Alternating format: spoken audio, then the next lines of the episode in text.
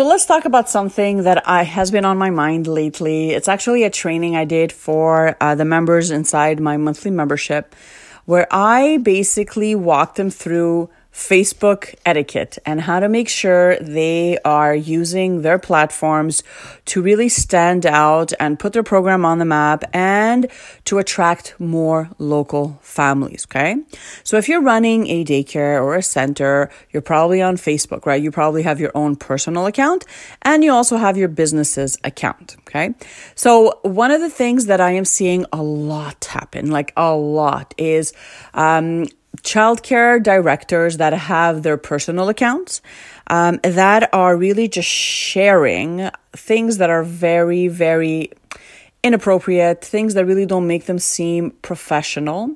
And then they have a business page that, well, they rarely post on. And if they do, um, it's just things that are not really attracting anyone to their page. It's not growing their numbers. Okay. And this is something that is uh, going to really hinder your growth because moms and dads, when they do follow you on Facebook or Instagram, you better believe that they're going to go to your personal account. And yes, they can tell whose page, who's the admin of the page, right? So even if they're following your business page, for example, they can tell who the admin is and they will go to your account to your personal profile and they will see. And if if they see things like really inappropriate remarks um pictures just things that really don't make you uh, seem to be trustworthy or um, have anything to do with childcare or education or just seeming professional, they will not you know take the next step to either send you a message or call you to book a visit right? Um, and this is something that is hurting you. I can't stress that enough okay? So if you are someone that really wants to use their business page just to post business things and then use their personal profile just to post whatever it is that you want um, i'm not saying you can't do that. I'm just saying maybe start a another personal pay, uh, account and you can just post anything you want.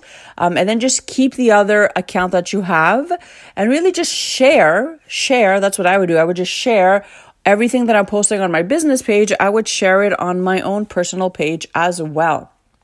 And this is obviously going to help you reach more families, get more visibility, more eyeballs on your platform.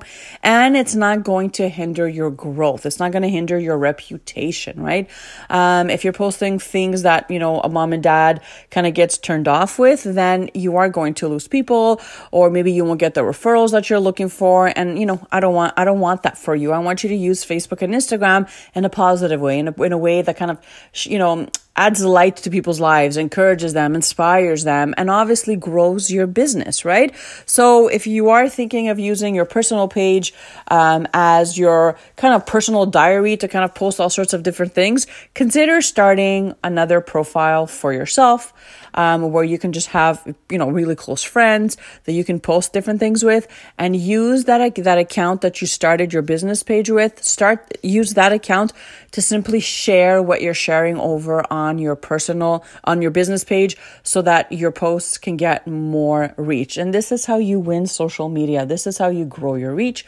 This is how you come off as someone that knows what they're doing. This is how you um, position yourself as a, a, the go-to person when it comes comes to childcare, right? And that's what you want. So, um, if you have any thoughts about this, let me know. Send me a quick message. My links are in the show notes. Um, as always, I will see you guys real soon. Hope this blesses you and your business, and I will see you guys real soon. Okay, bye.